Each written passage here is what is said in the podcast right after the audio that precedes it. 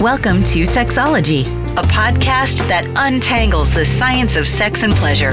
And now, with this week's episode, your host, clinical psychologist, Dr. Nazanin Moali.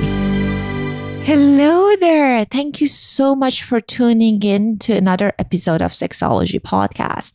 I'm your host, Dr. Nazanin Moali.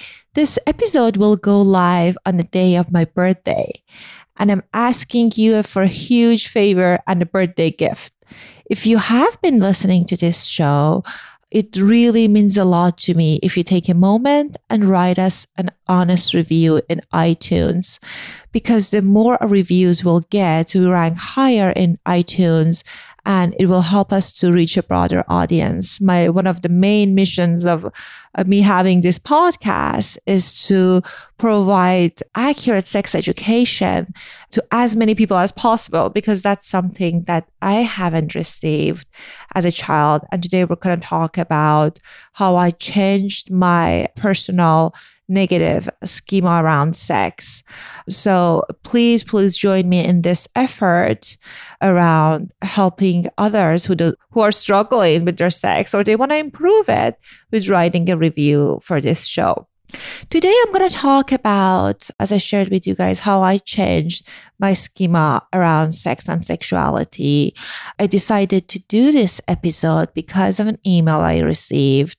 This is an email I got from Shelby a few weeks ago. She wrote, Hello, Dr. Moali. Can I start by saying I'm a huge fan of your podcast? Thank you so much for putting this resource out there for all of us to learn. I have gotten so much from you and your guests on the show. Thank you. I did have a little question for you that I was wondering if you could cover. Like yourself, I grew up in a very sex negative culture where we didn't receive sexual education. You were supposed to wait for marriage to have sex. Masturbation, especially female, was disgusting. I got out of this culture and mindset a while ago but a lot of my friends and family have stayed. Many of my friends have now gotten married and are having sex that is at best unfulfilling and at worst painful.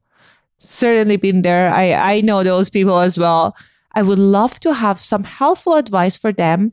And I have told them a lot from your podcasts on desire, pain, and orgasm so far.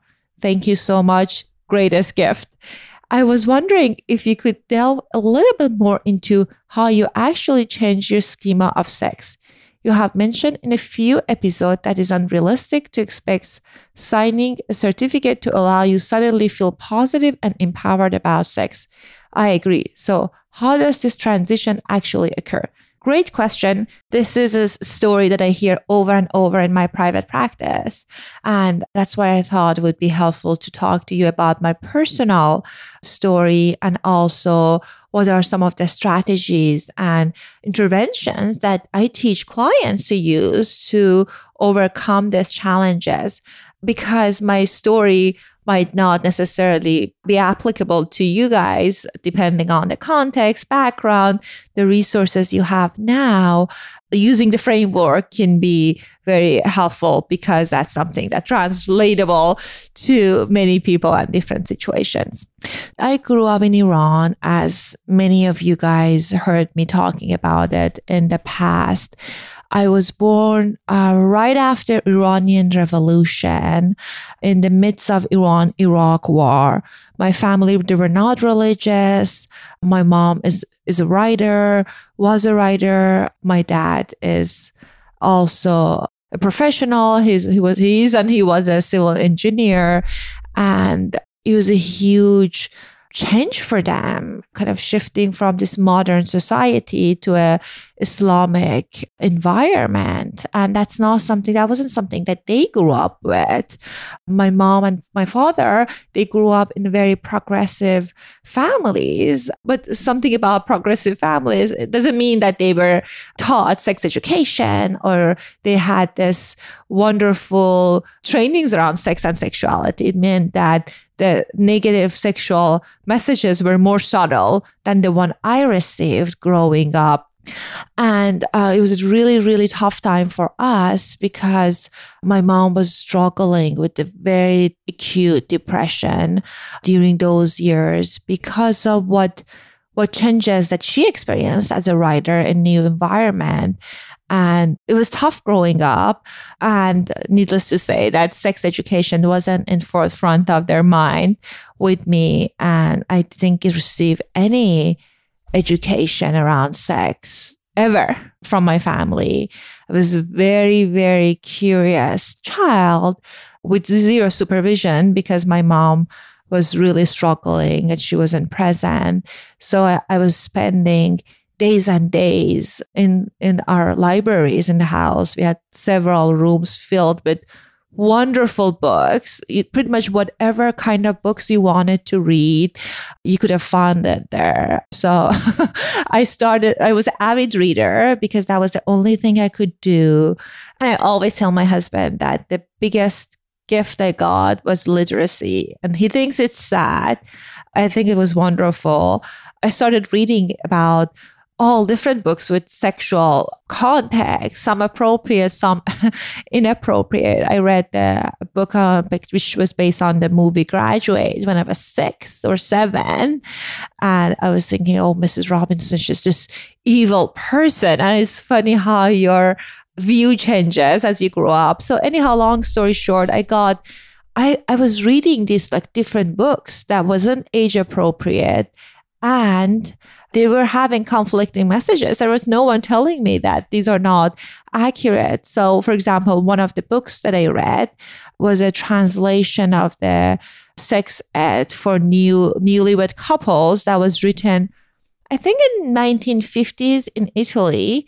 And it was one of those undercover books that was published, like illegal books that was published. And it was talking about it was just a story of the couple that that they were in love.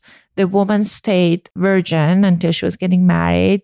Her name was Sarah and Peter, and they discovered sex together during honeymoon, which was fantastic. I was like, oh, okay, this is great. Then until Peter saw Sarah climaxing, and things drastically changed. And he was not interested in her anymore. The biggest, I guess, the the mistake she made was let him see her vulnerable, which is ridiculous. and then kind of like the message there was never show, never let your partner see you climaxing, never let the partner see you vulnerable. Long story short, Sarah and Peter got divorced um, because they were never recovered from Peter seeing her climax, which I know it sounds ridiculous, but then I was thinking, okay, mental note, never let a guy see you climax. So all of these kind of random messages I got was kind of like instilled in me paired with religious studies at school in Iran, religious studies are mandatory. So it's not something you, you go electively, like you're taking electively. Anyhow, and the, some of the messages there was, as Shelby was talking about, you have to wait till marriage for sex. Masturbation is a huge sin. And, and then also uh, having sexual thoughts are inappropriate. Good girls don't have sexual thoughts. And it was horrible in the sense that I, even before puberty, I, I was noticing sexual thoughts, sexual interest, desire, and I was feeling very, very shameful, guilty about them. I was feeling that, oh God, there's something wrong with me that I find self stimulating, pleasurable, why I'm a pervert. And no one was around to say these are all natural. So I grew up with this kind of huge conflict in me that there is something drastically wrong with me because I have sexual desire and I, I like sex. I'm curious about sex and I want to be a good girl. I always was studious. I always pull, I was trying to be polite and I wanted to be quote unquote model child to my family because my mom, if I was a model child, I was in too much trouble for my mom who was really struggling. And then I was, I didn't know what to do with this conflict. And it was really, really painful for me growing up. And not knowing where to ask these questions, not knowing uh, what to do. And I, and by age of 16 and 17, these messages were, were instilled in me. And I was feeling, oh God, I'm a bad person that I have this desires and I have this wants. And if I share it with someone, uh, like Sarah in the Pete and Sarah story, people will will not want to be friend with me. They don't want to be associating with me, and I would lose partner. Then when I turned 17, I told my parents that I'm going to move to US. And my dad was, I remember I said like, you have a too sensitive temperament to move there alone. And I told him I'm leaving anyways. And I'm grateful to him to be open minded enough that he shipped me, in a sense, he sent me across the world to US and I moved here alone, which that's something I feel very proud of.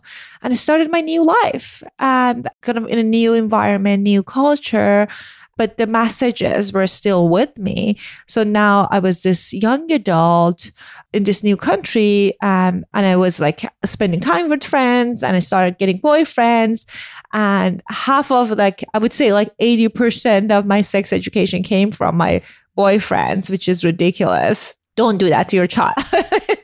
and I was still feeling confused around sex and sexuality, similar to what Shelby was talking about, because I was, I, I wanted to have sex. I was feeling guilty about it.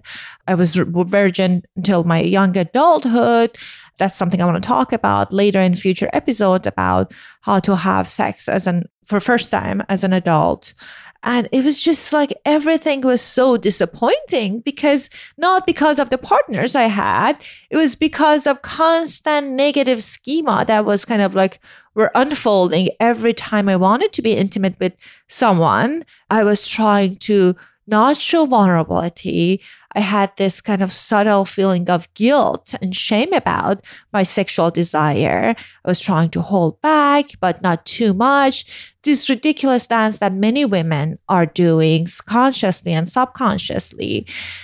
Anyhow, I, I was I was struggling with this for years and years. And I, I noticed that as I went to graduate school for psychology, as I learned about sex, I felt, okay, this is not working for me. This is ridiculous.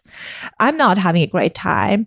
It's not helpful for me to feel shame around my sex and sexuality. And it's just not fun to be with a partner that are kind of want to have sex, kind of they feel bad about it. It's not my partner's responsibility to validate my sexual needs and desires and uh, saying that that's okay to have those. Especially, can you imagine like guys that were my age, like late teens, early 20s, they don't, some of them, they don't have the ability to validate their own needs and uh, thoughts and emotions. Uh, so it was overall, I used to have lots of mediocre relationships. And I genuinely believe for me, it was coming from the place of not truly showing up in, in a relationship because I was scared of my true sexuality. I was scared of the power it has, the meaning that it had for my partners. And I felt that was a huge barrier for also emotional intimacy. So it was around when I was like in mid 20s that I realized, okay, this is not working for me. I thought about, I learned about acceptance and commitment therapy. And uh, one of the big things about kind of an acceptance commitment therapy is values. And uh, I thought about, okay, my values are compassion, justice, and adventure. And if I show up truly as myself in my sexual relationships, there's nothing that would have conflict with these values. This is not something that can change overnight. Sometimes we have awareness, cognition around cognitive ability to see that this is not accurate, but emotionally, these things are very, very scary to change. So what happened around the same time for me is I ended a relationship with a person who was a wonderful person, lots of sexual challenges. And again, I, I can take ownership of big part of it was because of this conflict that I had around sex and my own sexual power. So I was fed up at this point I went to this ski trip with a friend and bunch of strangers. Like I didn't know any of them. It was like maybe I I went friend slash acquaintance. So what the, well, that was the closest person I knew and did that trip. I went with my sister. This guy opened the door. I felt, oh, geez, did, did he come from my uh, sexual dreams with this very, very intense black eyes? Again, it seems like a warrior from old Iran. And I was like, oh God, I want to have sex with him. And I didn't know anyone in that beside my acquaintance in that ski trip or him. And I was like, oh God, this, this is, he's so hot. And the added benefit was like, I don't know these people. And he was, he was living in a place called Rancho Palos Verdes. For you guys who are not living in LA, it, it was, it was somewhere that I never been before. and I'm laughing because it's interesting turn of a story. And I was like, okay, so it's perfect. I don't know him or his friends he lives in a random part of LA. Back then, I was living in West LA. We have zero mutual friend. So, like, let's just move forward with having this casual sexual relationship with this guy. And and I was like, okay, so it's perfect. And he and I thought, okay, it's going to be purely physical. Who cares what he thinks? Because I'm not going to see him ever again. And that's how how that relationship started. And I thought, okay, this is purely sexual, never had a casual kind of like fuck buddy situation before. And I was truly like showing up as my adventurous sexual self and like doing this kind of really fun, adventurous things around sex and sexuality. I wasn't worried about uh, how I would be perceived because in my mindset, first of all, I would not be in a relationship with a person like that because again he was awesome but i was always seeing myself in more kind of a relationship with someone that's kind of like more kind of more coming from my background. So the person i'm talking about he moved here when he was very young to United States. He wasn't speaking Farsi for a few days after. I was like insisted that like, okay, dude, we're we're both Iranian. We have to speak Farsi together. Anyhow, and then things were fantastic. And this this was this adventurous, fun, fun uh, sexual relationship he had. But in my mind, going back to Pete and Sarah's story that if someone sees you that sexually in that sexual context, the relation there would not this will not morph into the relationship. So four months into five months into this casual relationship he asked me oh do you want to come to my graduation I was like shocked. I was like, oh God, what is he talking about? No one would take a kind of sexual casual hookup thing to their graduation. And then I went, like, I went and, and then it morphed into the relationship, six years relationship. And we got married. and that's how I uh, met my husband. That's my story of how I met my husband. And now I live in that random town that I, I was like thinking, who leaves the Rancho Palos Verdes. I mean, now we moved like five miles away, four miles away, but very close to where he lived. And it was prof- so profound for me to think about all these years I bought into these ridiculous beliefs that were not even accurate. And it gave me this kind of the risk that I took, which might not be a risk to many of you guys because you, you you're having casual hookup sex. That, but for me, it was a huge risk. That kind of change in this context truly paid off because now I'm with someone that I I have uh, tremendous chemistry and and also we're had like this relationship was built on having great sex. So that's something that I can recreate. So it's just, it's so crazy to me to think about all, I was almost getting married to these people that, that were not able to uh, give me we didn't have the same spark and i wasn't able to show up sexually and how would that look like and again i'm so excited for how things unfolded for me. And this is something I want for all of you guys to have wonderful, exciting sexual relationships because, because of how sexual things were early on, I don't need to worry about what he perceives me now because he kind of knew what he would get himself into. And even right now is like he was telling me, oh, I was I when I met you, it was oh my god, this girl is wild, and how wonderful is that? So I'm so grateful that I, I had the opportunity to kind of examine and explore some of my own biases and I guess the, the thought pattern that I have around sex. And I was able to challenge it and find that they were inaccurate. But let's kind of dive into what can you do today to change that for yourself? Because I know it's a process. I want to give you guys some hands-on tool that you can implement for yourself. First thing I want you to do is really take a good like half an hour, 45 minutes to assess your values. See, and values are, are different than goals. Values are something that you feel very passionate about. And that's, that's a legacy you want to leave.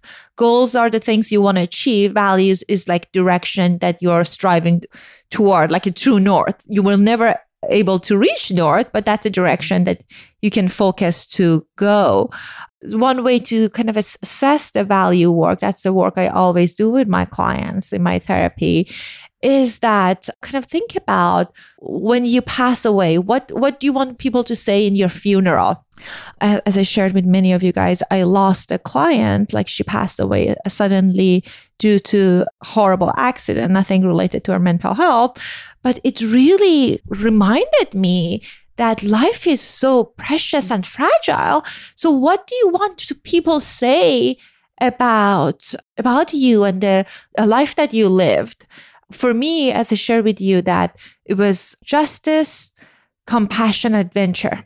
I want people to say uh, she was a kind person. She was able to, uh, she was compassionate, and also she lived a very exciting, adventurous life and kind of having awesome sex was kind of tied to an adventure.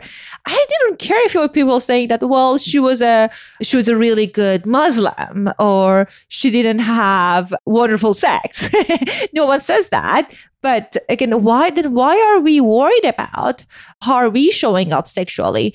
And I want you to really take a moment to maybe identify two, three values that you have, things that are really, really important for you and kind of take a look at that. If if the way you're sh- showing up, you want to show up sexually, has any conflict with their value, these values. And I always talk to my clients when they say, you know, is this bad? I said, there's no good or bad. It's just a matter of whether this action, this thing you're doing, are they congruent with your values or against their, your values? Because all the pain we're feeling, the guilt and shame, it could be because the steps we're taking are against our values.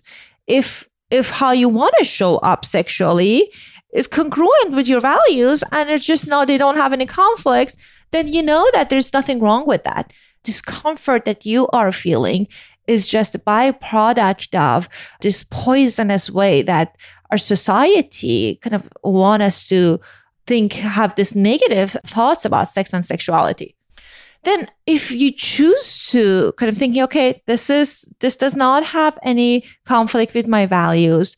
And I want you to kind of think about the messages you, you're kind of like hearing, the stories that you're hearing in your mind around sex and sexuality. We picked up many of these messages from sex and sexuality from our culture. It could be from even our parents, could be from the books that we read, movies that we saw, it's really, really important to identify those messages. And I tell clients that I want you guys to kind of start with kind of writing down these messages. You're seeing two people having sex on TV. There's this story that pops in your mind, perhaps that look at this woman, she's a slut could be anything or uh, good girls they don't do that or i want that i want you to write down all of those stories that pops in your head around sex and sexuality specifically negative one and kind of see that for yourself i want you to see what is it connected to what is the main message that you have and you internalize around sex and sexuality. Is it that good girls, they don't have sex? For me was if you're showing up sexually in a relationships, you will not be able to find a good committed relationship because no one no one wants a whore pretty much in it in a nutshell. And that's what we call intermediate beliefs. When we have these internal messages in our mind we create these stories and rules around that. If i do this therefore i'm able to get that and these rules are completely could be made up and inaccurate. In my case, it was inaccurate because the first relationship that I showed up truly sexual in was a relationship that's I'm in for past 10 years and it turned to marriage. So I want to identify that what are some of the rules that you created around this, around sex and sexuality that is impacting your life? One other thing could be like, you know, sex, you have to in order to have fulfilling uh, sexual relationship, you need to wait for marriage. So, and kind of like challenge that intermediate beliefs. These are the rules that we have in, in order for us to see that if these rules are accurate or not, we have to experiment with them. So I want you to kind of like identify the rules that you're feeling, kind of like you're you're noticing based on these automatic thoughts and stories that you cultivated, and experiment with that for example, for me, the experimentation was kind of having this casual hookup sex and see how would things unfold. Or perhaps for you could be depending on uh, what is the messages or kind of could be, okay, if I show up more sexually with my partner, then our relationship get worse. Could be number of different things. Or if I show vulnerability during sex, he will, he will lose interest may or may not be true in your reality because I'm not part of your life. But these beliefs that appear to be very strong, they are often are not as accurate as you would think. So I encourage you to experiment with them and gather data like a scientist that well i i flirted with this person and i showed up like sexually and this happened and I really want you guys to gather enough data to see if these are accurate thoughts or, or, beliefs or these are just stories that we tell ourselves. And as you are uh, showing up more sexually, this data within that I talk about with my clients going to get loud because the purpose of this dictator is to make sure you are functioning based on the schema and stories you had from past. And I want you guys to challenge that dictator by doing things the way that you want to do and based on your values and the, the ways you want to show up sexually, just not giving into that dictator within. The way I manage my dictator, which is a feels like at times she's 100 years old, a woman with hijab, very conservative and thinks I'm going to hell is that I'm doing a strategy which calls alternative rebellion. It's from dialectical behavioral therapy. It's like doing the opposite thing that, that this, this story tells you. This dictator tells you. So at times it tells me, for example, and it still is present. It gets more quiet as you're working on it, but it's going to be, be present for you if if this is something that you struggle all your life and you want to change it in your 30s and 40s and 50s, there's never late, it's not late for change anytime. Anyhow, then what I do is I do the opposite. For example, like he was telling me, she was telling me, the, this dictator, that, you know, sex therapy is not something a respectable psychologist with a PhD would do. And this podcast is a product of my alternative rebellion kind of act acting. Uh, I was thinking, okay, so if if that's what my alternative rebellion, this is something that the dictator says, I'll go ahead and do a podcast and I broadcast to the world that I do this. Or even in the small ways that, for example, when I'm wearing a clothing for a party and I want to go and like I hear this dictator saying that, oh my God, who are you? Are you a 15 year old stripper? Like, why are you not covering yourself? And I purposely choose another dress with a lower cleavage because I, I don't want to be a, a slave to this dictator. And I want you to do this. It doesn't mean that you're going to be constantly doing opposite things, but it means that you will try to do maybe slightly different version like showing a slightly different version of you and that's where i want you to start slightly different version of you meaning that if you are trying to suppress the sexual thoughts then i would kind of like alternative rebellion would be kind of be curious about it and write them out and see what are the stories or writing your own erotica kind of thinking what are this, some of the stories that are present for you. Or it could be uh, you know if if i initiate sex with my partner then he would think or she would think i'm a whore and kind of maybe then start with kind of very overt flirtatious conversation and see what get out of what what would happen because of it the other piece is really important and that is the last piece that i wanted to share with you guys that's so important to surround yourself with a supportive tribe and I know that if you grew up in a conservative community, you're surrounded by conservative people. But thanks to internet, we all can surround ourselves with sex positive people I, I follow a bunch of sex educators, sex therapists, other podcasters who are have positive sex messages in Instagram, in social media. Uh, you can join different groups if you're into fetishes, if you are into different sexual things. There are groups and supports and everywhere. So uh, when I open my Instagram, I get surrounded by images and stories and messages from other individuals who they think like me. Because when you are tr- trying to change things, it can feel lonely and it can be hard. So that's why I want you to make sure that you have this good tribe that you gather around yourself that will support you around this. Anyhow, that was my personal story that I wanted to share with you guys. I hope you find it helpful please, please, if you have a moment, send us your reviews on iTunes. All right. I love you guys. Thank you for listening to this show, and I'll talk to you next week. Thanks for listening to Sexology Podcast. For more great content, visit www.sexologypodcast.com. Please be advised that information presented on this podcast is not a substitute for seeking help from a licensed mental health provider.